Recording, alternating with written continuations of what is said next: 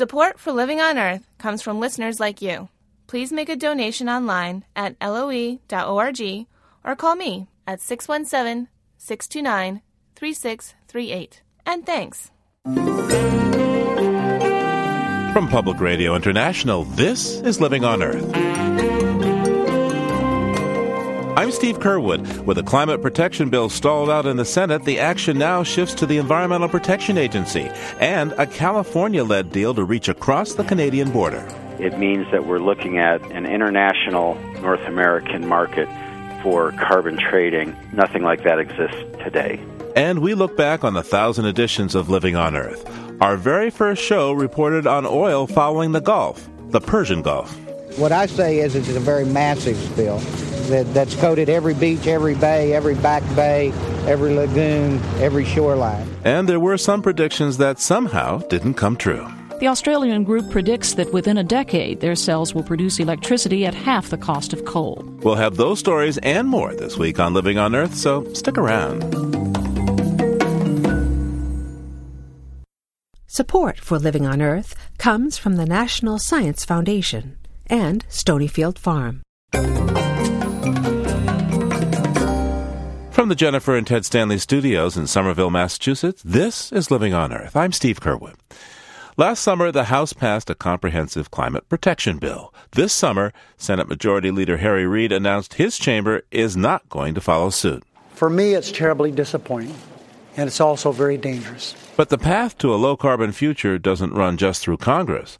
California and New Mexico are joining a cap-and-trade program with three Canadian provinces, and the E P A is working on new rules to cut carbon emissions from polluting industries. Living on Earth's Mitra Tosh has been looking into the alternatives and joins me now from our Capitol Hill Bureau. Hi there, Mitra. Hi, Steve. So the Senate has decided to punt on this one, at least for the near future, huh? Yeah, and that means that the biggest player is going to be the E P A. And you probably remember that in two thousand seven, the Supreme Court opened the door for the E P A to regulate greenhouse gas emissions. Under the Clean Air Act. Exactly. Uh, well, until now, that authority was mostly seen as a stick to Congress's carrot, a way to sort of push for comprehensive climate change legislation. But since the Senate is taking a pass on that, the E P A is now trying to figure out how to wield its big stick. So uh, what's the E P A likely to do? Well, in terms of emissions reductions, it's kind of uh, hard to say right now. It's still weighing its options, so it's hard to calculate. But sources familiar with the E P A's thinking told me the agency probably can't cut total U S emissions more than five percent below two thousand five levels, and that's by twenty twenty. That's a lot less than Obama's promise to make a seventeen percent cut, and much less ambitious than what scientists and Europeans want the U S to do. It's still, it's a reduction, so what's the plan? Well, even before the Senate roadblocks, the E P A had moved to tighten fuel efficiency standards for cars and trucks. Now the agency is working on how to deal with big industrial polluters, so power plants, oil refineries, chemical plants. And a new permitting process is starting in January, which will ensure that new facilities are as low carbon as possible. But the step after that is trickier. It has to figure out how to deal with existing emitters. One idea is to cap emissions industry by industry and allow companies within a specific industry to trade pollution permits amongst themselves. So if you run a cement plant, and so do I, but I do a better job at cleaning up more quickly than you, then you, I could sell you my extra allowances. That'd be kind of cap and trade. It is cap and trade, just a little bit more limited, I guess. You could sell your allowances or you could hold on to them for later um, when you actually need them as the cap gets lower and lower. The idea is basically to make cutting carbon as cheap and flexible as possible. But if you are a cement plant, then you wouldn't be able to trade allowances with, say, a coal-fired power plant or a car factory. So basically the E P A wouldn't be regulating into existence a huge single carbon market. And that is really controversial. But still, there's likely to be a big legal fight, I imagine. Oh, yeah, a huge fight. I mean, it, it's already become one. Industry is very worried. I talked with Jeff Holmstead, a former assistant administrator for President Bush's E P A program. If you're in the iron and steel business or cement, any of those industries that require a lot of energy, they compete in a global marketplace. And so if it becomes much more costly to produce those things in the U S, then they just get produced somewhere else and we import them.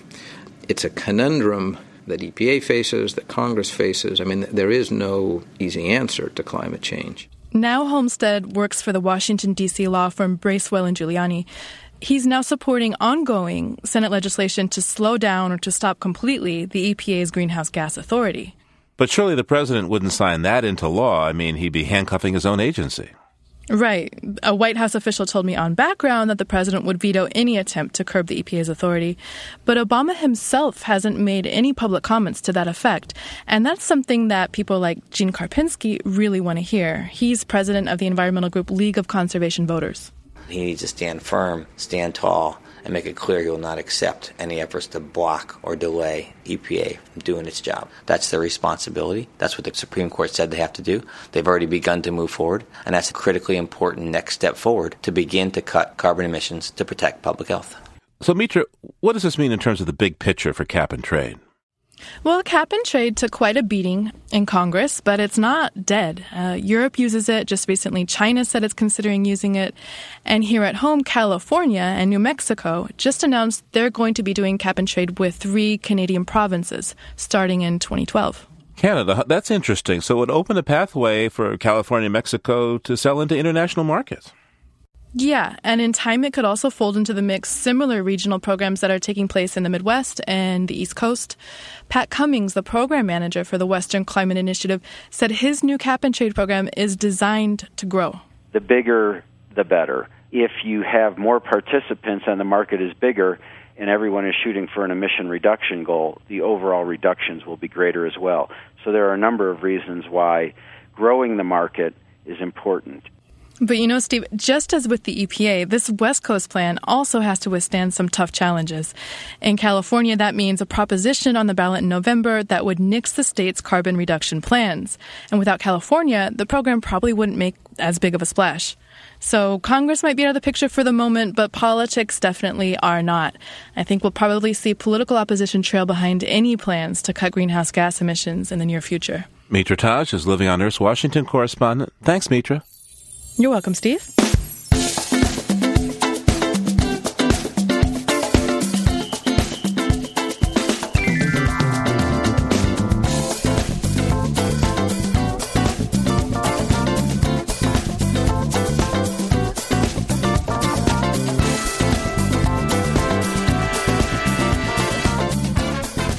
than one hundred days into B P's oil disaster, officials are close to injecting mud to kill the runaway well.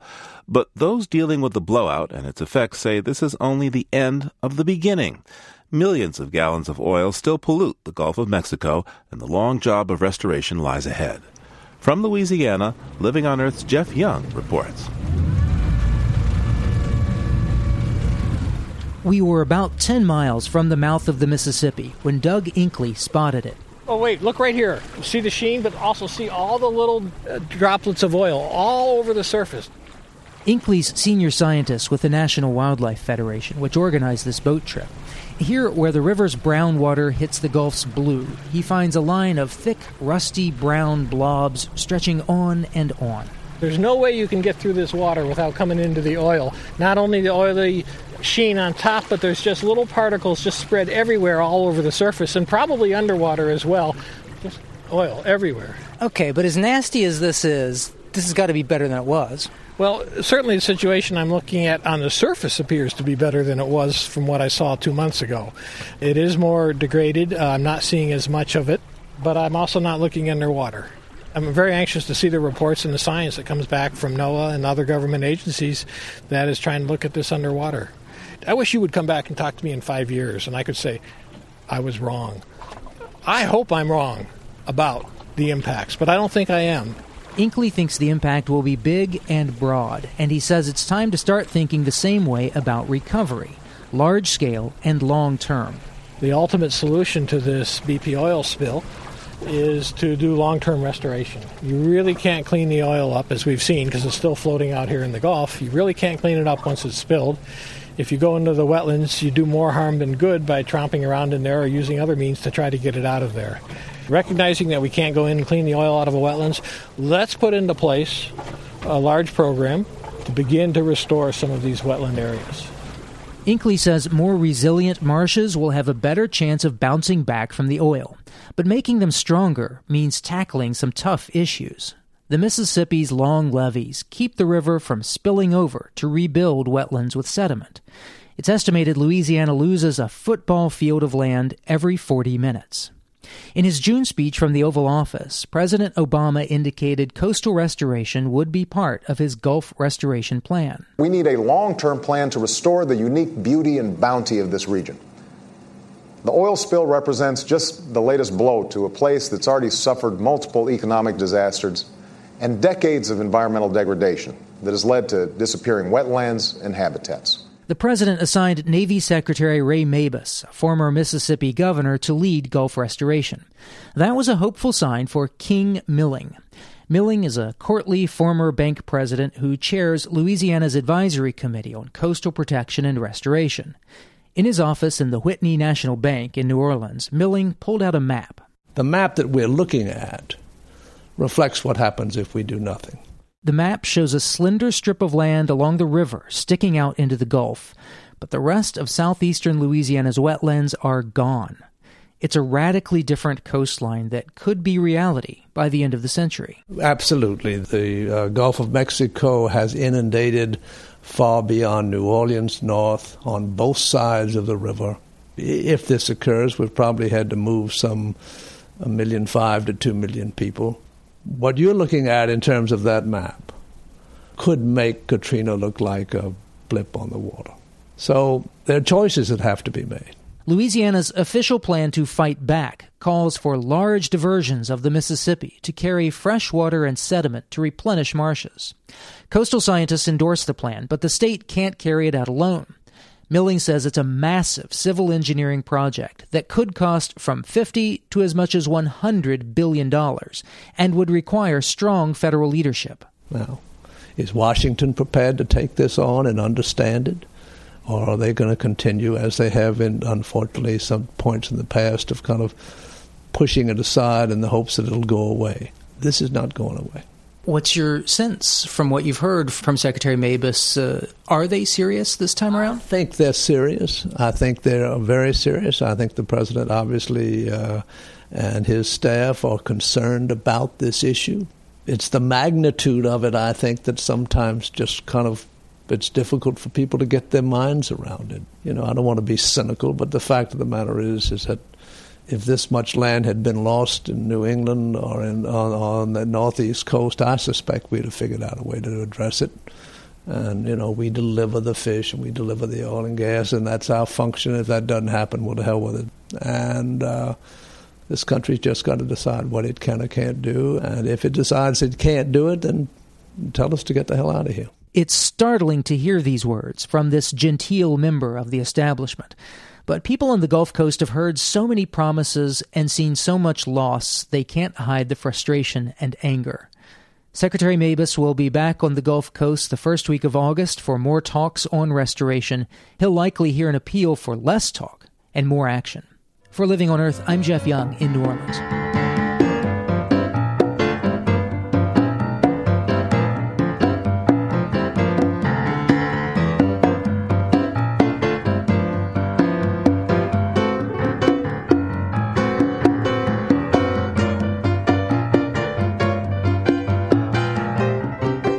Just ahead, keep listening as we celebrate one thousand broadcasts of Living on Earth. It's Living on Earth, show number one thousand. I'm Steve Curwood. We've kept master copies of all our shows. They're in boxes, piled floor to ceiling in a storage room. In the early days, we recorded onto ten-inch reels of magnetic tape. So when we realized this milestone was getting close, producer Helen Palmer and I set off on a quest to find the very first show. We've got to move all these ones here to get down to, yeah, look here. Yes. So we've got to move all this stuff on top. All right. Down it comes. Ooh, I can't lift this. So let's see. The politics of global warming. Well, this is a this is one of the pilots actually done in nineteen ninety. Oh my goodness. Yes. Look at this. Let me have a look at this one. So show fourteen. Show, show four. ninety-one oh four oh five. Isn't that the one we're looking for? That's, that's the one. It's at the very bottom. Well, where where else would it be, huh? All right, you know, I'm just going to move these one at a time. Get over here. There we are. Okay, ninety-one oh four oh five. Master reels. That should be exactly the thing. Yes, all right. Well, let's open it up. Living on Earth. on Earth. Here it is, ninety-one oh oh oh oh one, the very first show. April fifth, nineteen ninety-one. Well, here it is, seven and a half inches per second, reel-to-reel and tape. Nicely. When did you last see that? All right, let's go in the studio and see if we can find a machine that'll play this thing. Okay, here's a here's the thing. Let me plug it in. Look, it turns on. How absolutely amazing. Okay, now put it on. Yeah. Now it seems to be working properly. Good. Okay, good. All right, so let's play it and see if it kicks anything.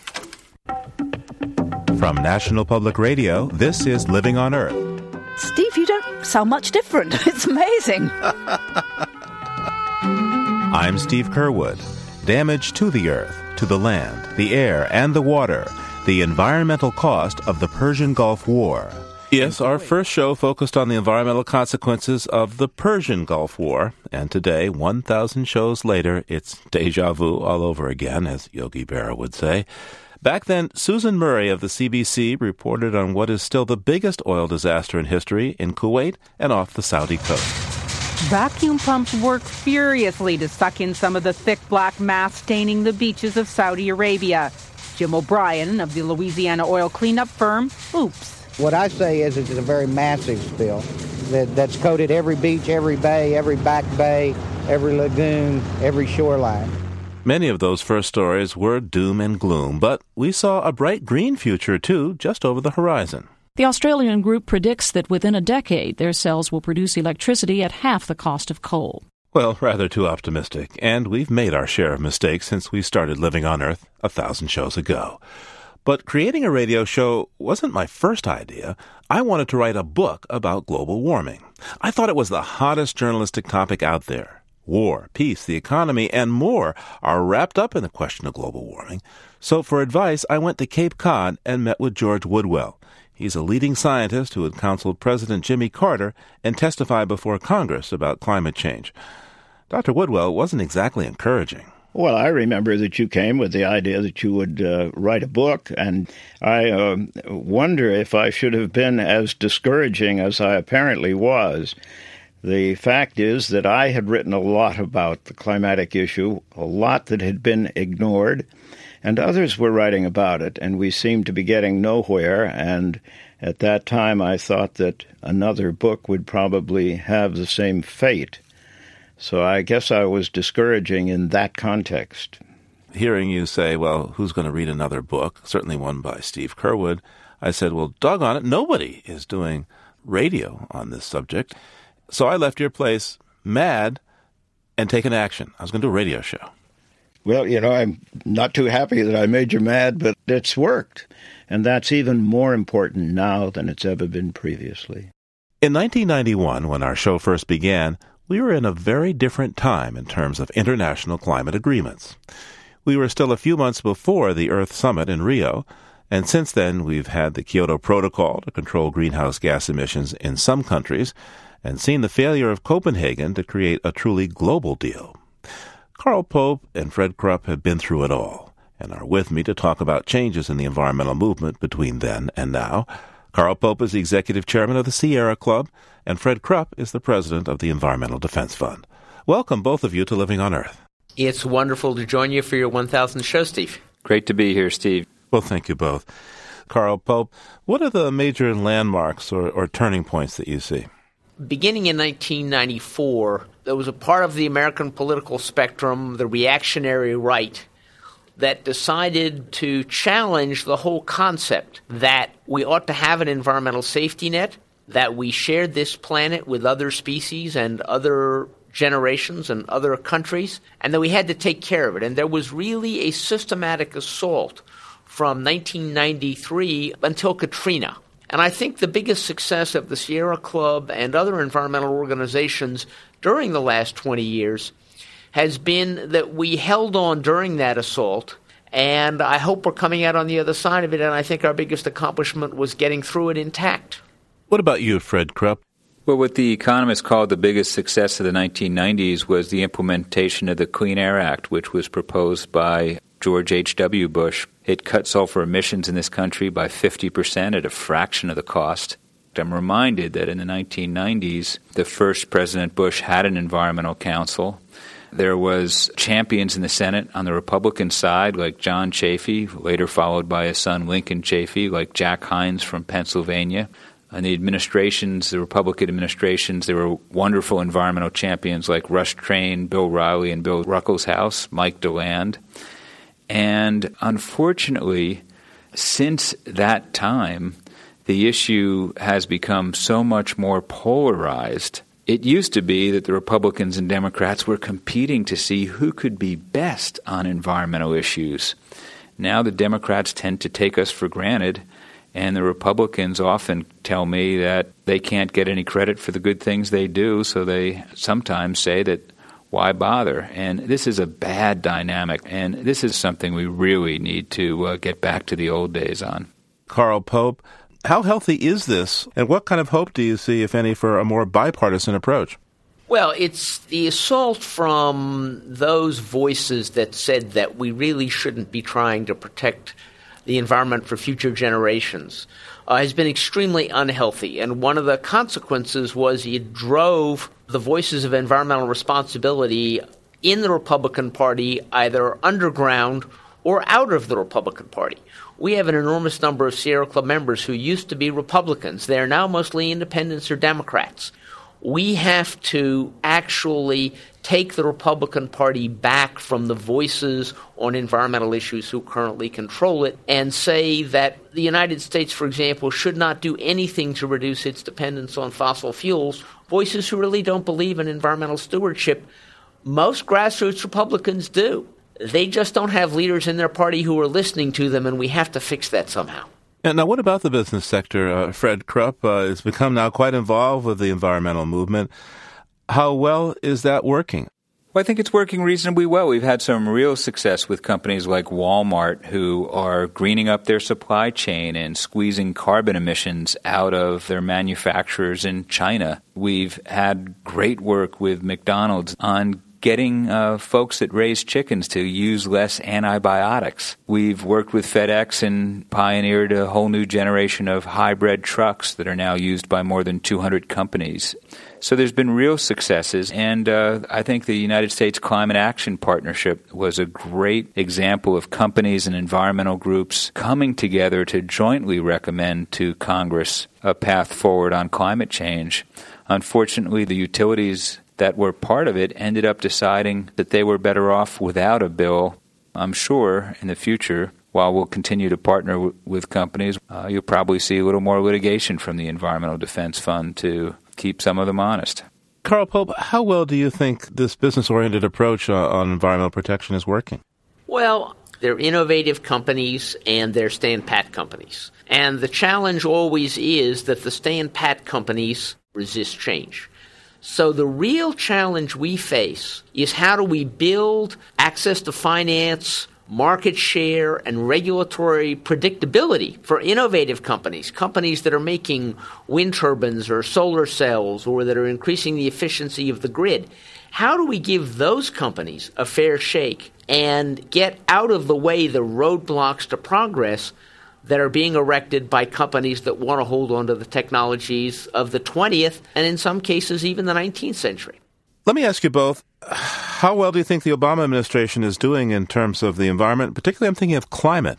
You know, Steve, President Obama has done more than any other president in history on the climate issue. He's made it a priority in his campaign. His first speech from his Oval Office was not only about the disaster in the Gulf, but to need to act on energy and climate issues. Unfortunately, he never came out with a specific proposal for where he wanted the Senate to gel, unlike President H W. Bush, who came out with a proposal on the Clean Air Act. President Obama did not do that, and it was just unrealistic to expect that the senators would gel around a particular proposal without that one additional thing. Carl Pope? Well, I think the executive decisions of the Obama administration have been remarkably strong, remarkably progressive. Where I think I would give the president less good marks is in figuring out the formula for leading the United States Congress and developing consensus on an approach to climate. To be fair to him, he's dealing with a very difficult landscape in which the leadership of the Republican Party in both the House and the Senate was determined from the very beginning to deny his administration by abusing the Senate's tradition of extended debate, the filibuster. And it is the president's job to solve political problems as well as to run the government. And I think the president failed to solve this problem. I think the next Senate absolutely must change the rules of the game which allow a tiny minority of senators to completely obstruct the public business. Carl Pope is the executive chairman now of the Sierra Club, and Fred Krupp is the president of the Environmental Defense Fund. Thank you. Thanks, Steve. It's wonderful to be with you, and I probably won't be on your two thousandth show, but I hope you're still around and doing it. Steve, a thousand shows, quite an achievement. You've enlightened a lot of people on these important issues, and we're all the better for it. The Sierra Club has been around since eighteen ninety-two, but George Woodwell, whose advice helped inspire the launch of Living on Earth, worked with Fred Krupp in creating the Environmental Defense Fund and had a part in starting the World Resources Institute and the Natural Resources Defense Council as well. He founded and directed the Woods Hole Research Center and has also been a science advisor and board member of the World Media Foundation, which produces Living on Earth.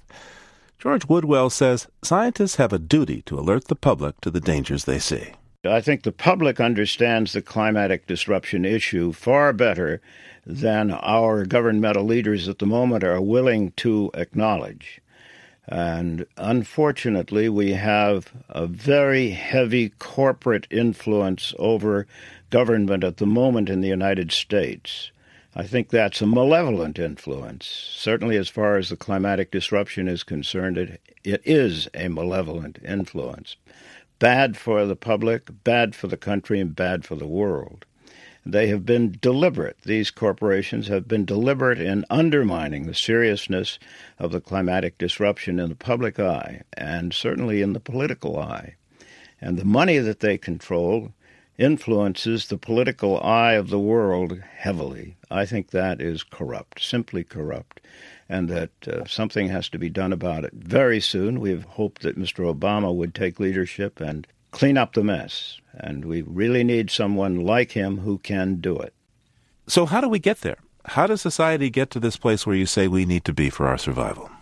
Well, if I knew how to get there, I would be pushing to get there. My perspective at the moment is that we have to have presidential leadership in the nation right at the moment. Real presidential leadership. He and the White House and his staff, science advisor and the entire administration have to step forward and say to the nation, we have a problem. Here is the scale of the problem, and here are the details of the solution.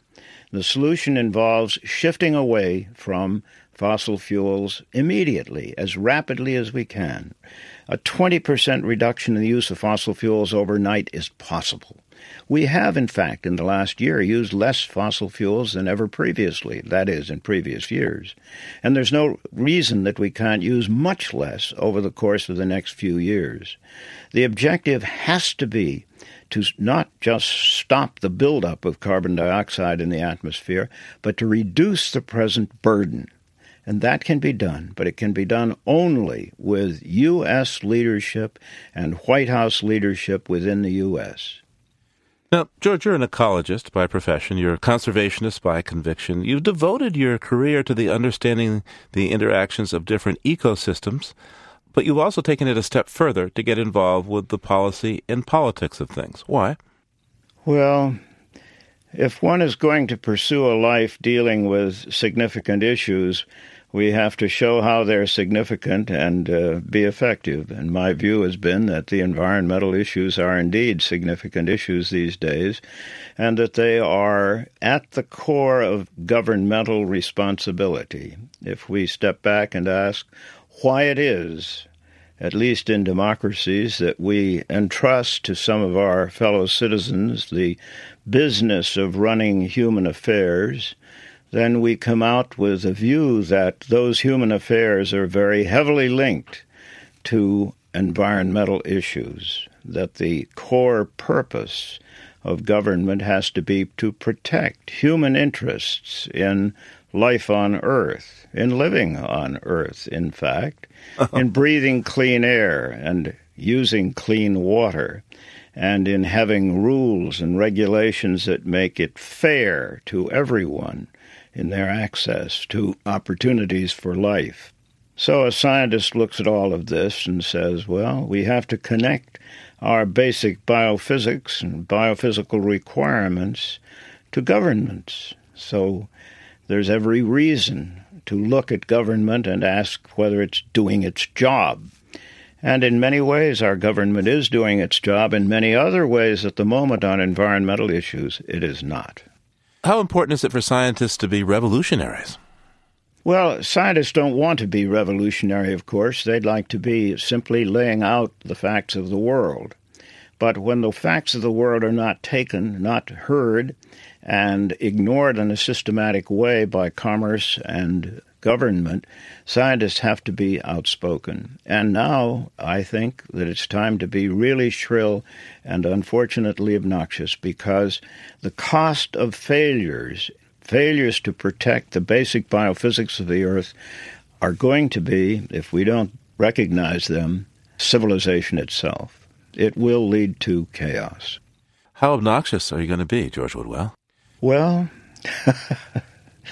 it's hard to say. You have to figure out where to be obnoxious. I must say that I think our, our scientific community has to uh, make a lot more noise. We should have been and must be now in the very center of the political arguments and the economic arguments, protecting the basic environment of the Earth to protect all life and to protect people. But protecting people isn't enough. Protecting all life will protect people. George Woodwell is founder, director emeritus, and senior scientist at the Woods Hole Research Center. Thank you so much. Well, it's my pleasure, Steve.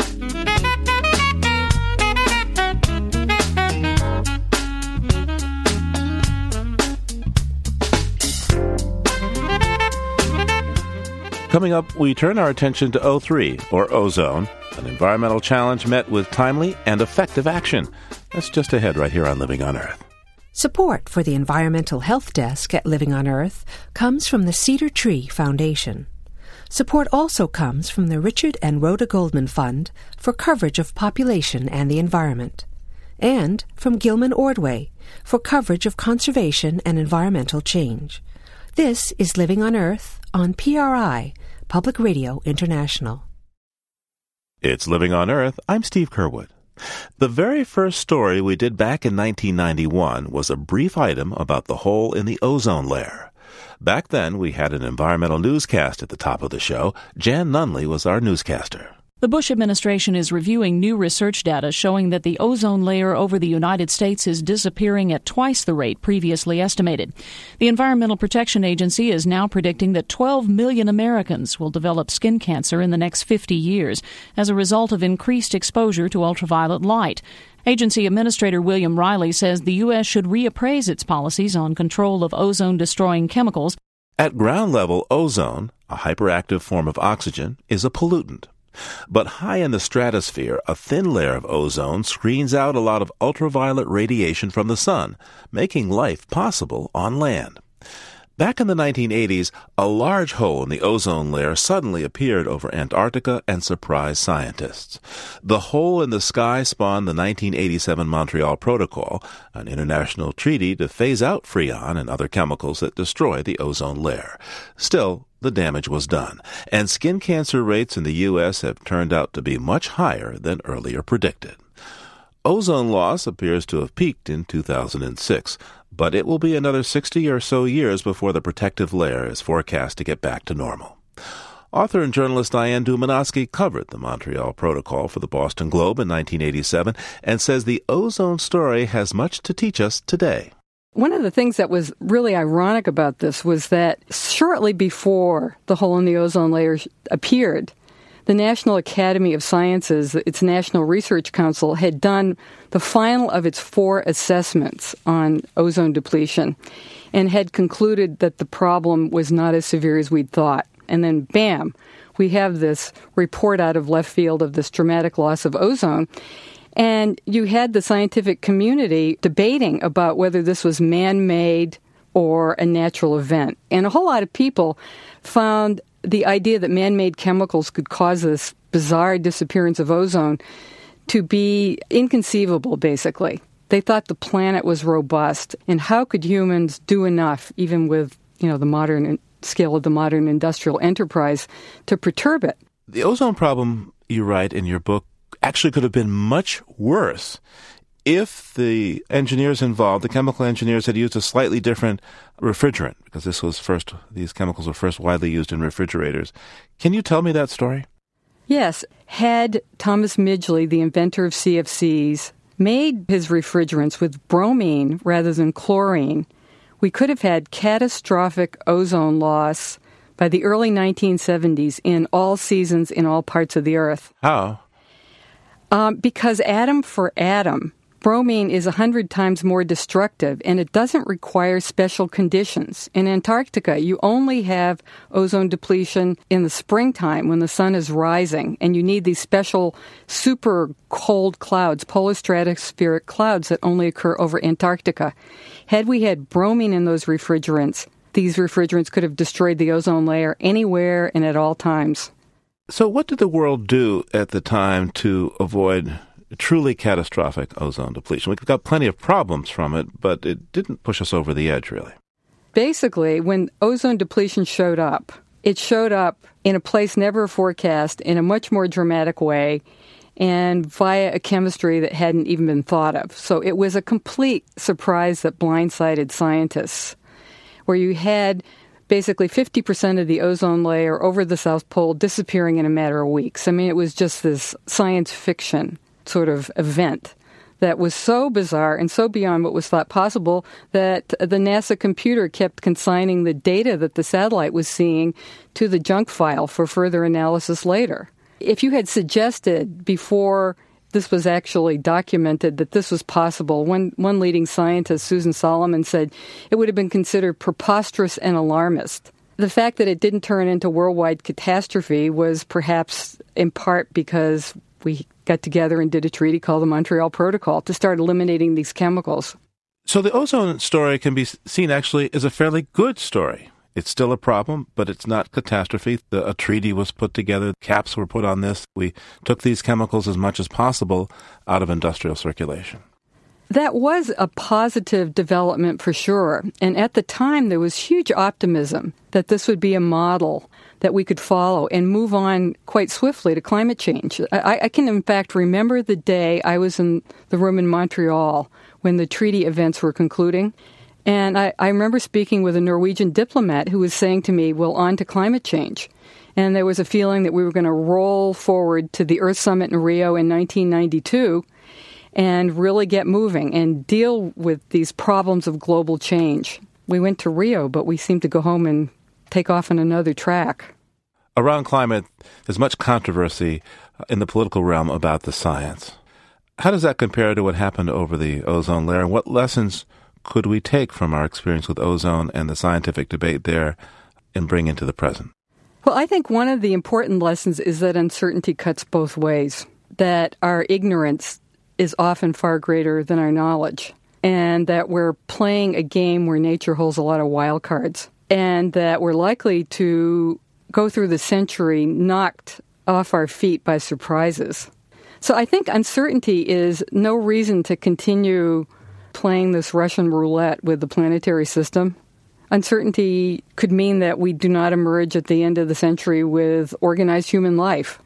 Diane Dumanoski's uh, latest book is The End of the Long Summer. Thank you so much, Diane. Thanks, Steve.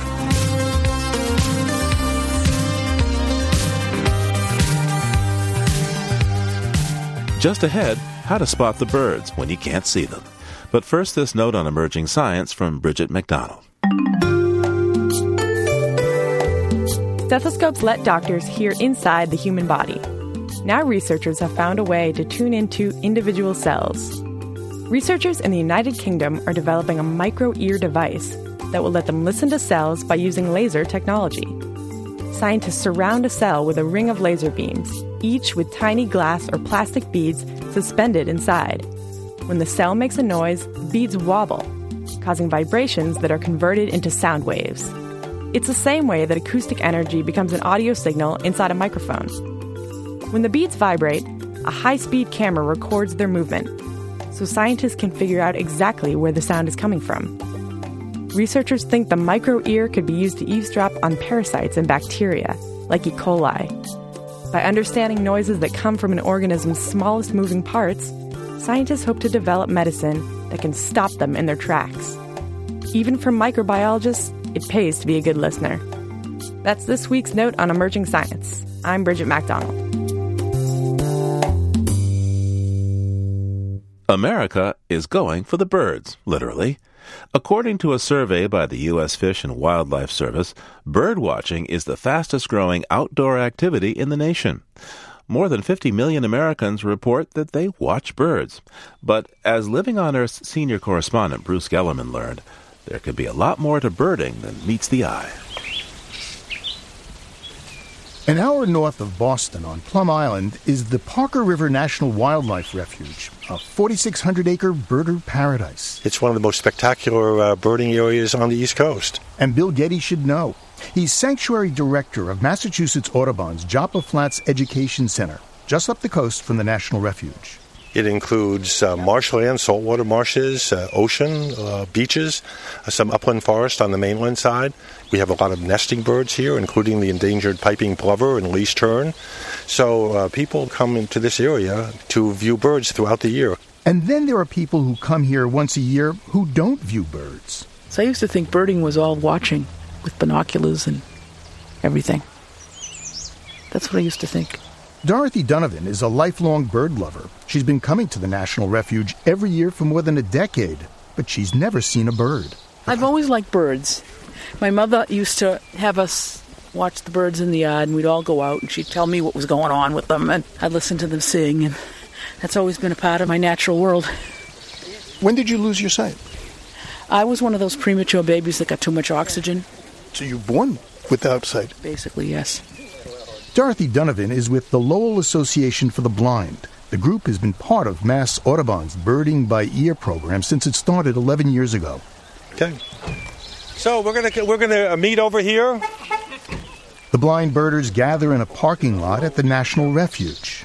Bill Getty leads the group slowly down a dirt path into a maritime forest filled with thirty-foot pin cherry and birch. Okay.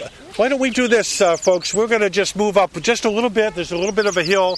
But if you listen to your left-hand side, there's yellow warbler. And it's singing, sweet, sweet, sweet, I'm so sweet, or sweet, sweet, sweeter than sweet. Oh, do you hear the towhee? The path pitches down. It's slippery. Some of the blind birders use canes, but not all. Just go slow. Don't make any rash moves. Bill Getty discovers something at every step. He stops and waits for the group to collect. When we go on these field trips, we're, we're birding by ear, but we also make an attempt to show and have them smell as many different things, so use as many senses as possible. There's moss, honeysuckle, and bayberry. Getty snaps off a twig from a low bush. This is certainly a nice one. Smell that. Ooh, it smells yeah. like a rose. No, it is a rose. It's beautiful. It's That's a rose? Beautiful pink color. Yeah, it's a rose and the thorns. Yeah. I'm going to, uh, folks, I'm going to pass back a rose. They have little thorns on it, so you want to be careful of that. But smell the flower. It's a beautiful Rosa rugosa. You find a lot of this on Cape Cod near the beach. Sharon Sinsavage has macular degeneration and just had cataract surgery in both eyes, but she wouldn't miss the birding by ear field trip for the world. It's very important because I have a lot of faith and it makes me feel I'm closer to God's nature, and that's good. Oh, there's a redstart, that real squeaky song, but a catbird. Oh, the redstart oh, red is really start. quite close that now. Good. I'm going to just try to... Sometimes by making that noise, you'll actually attract the birds to come closer.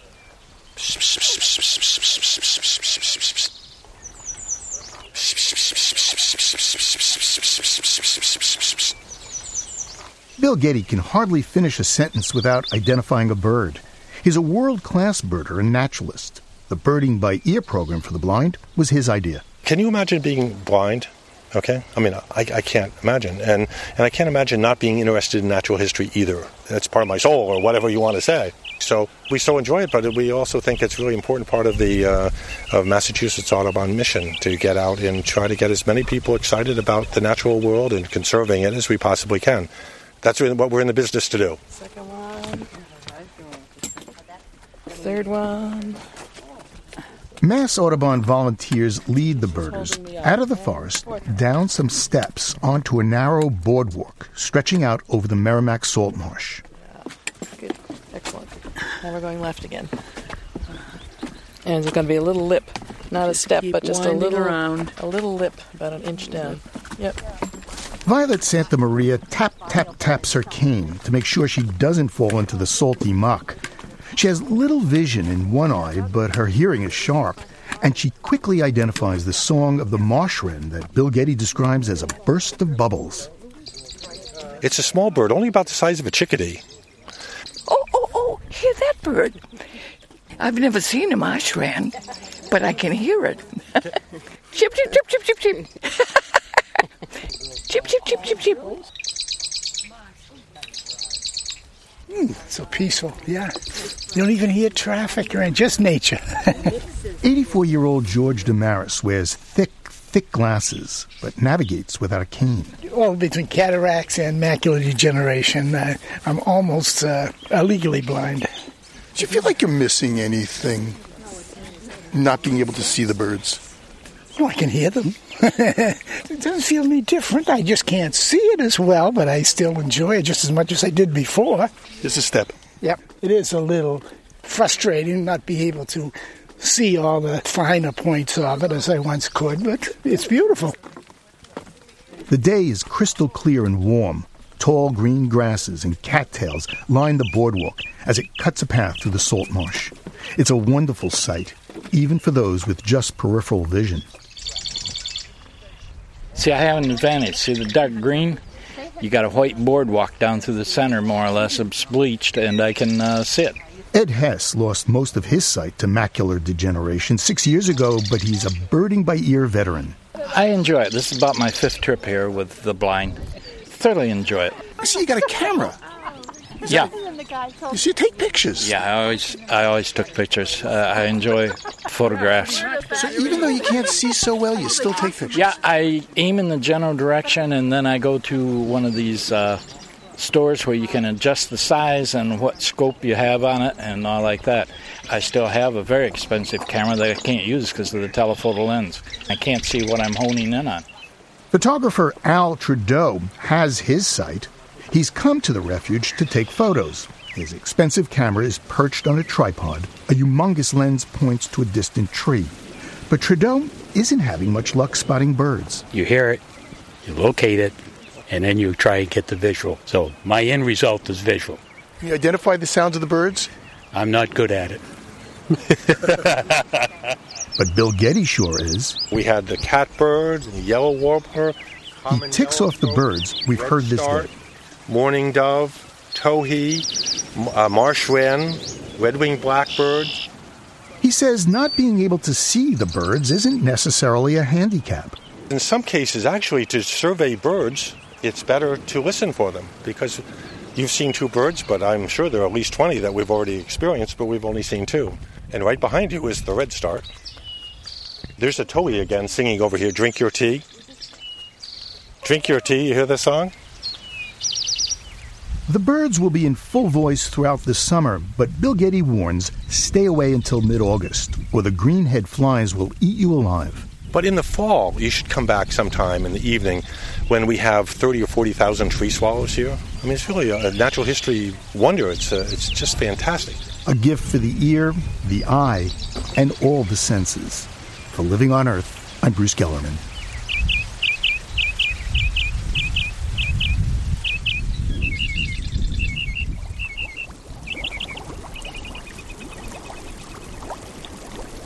We leave you this week in some hot water, but don't worry, you're not in trouble. Yellowstone National Park is known for its geothermal features, and hot springs are the most common. This small hot spring percolates right into the Yellowstone River. Jeff Rice enjoyed the bubbling and recorded it for the University of Utah Marriott Library, western soundscape dot org.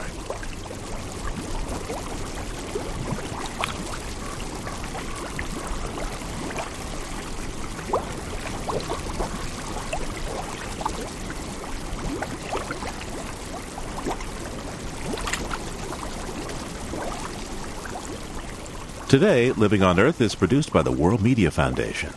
The crew of our very first program back in nineteen ninety-one included Gary Covino, Peter Thompson, Lisa Weiner, Jim Saint Louis, Deborah Stavro, and George Holmesy. Our original theme music was by Michael Aaron, and Bruce Gellerman helped design the billboard.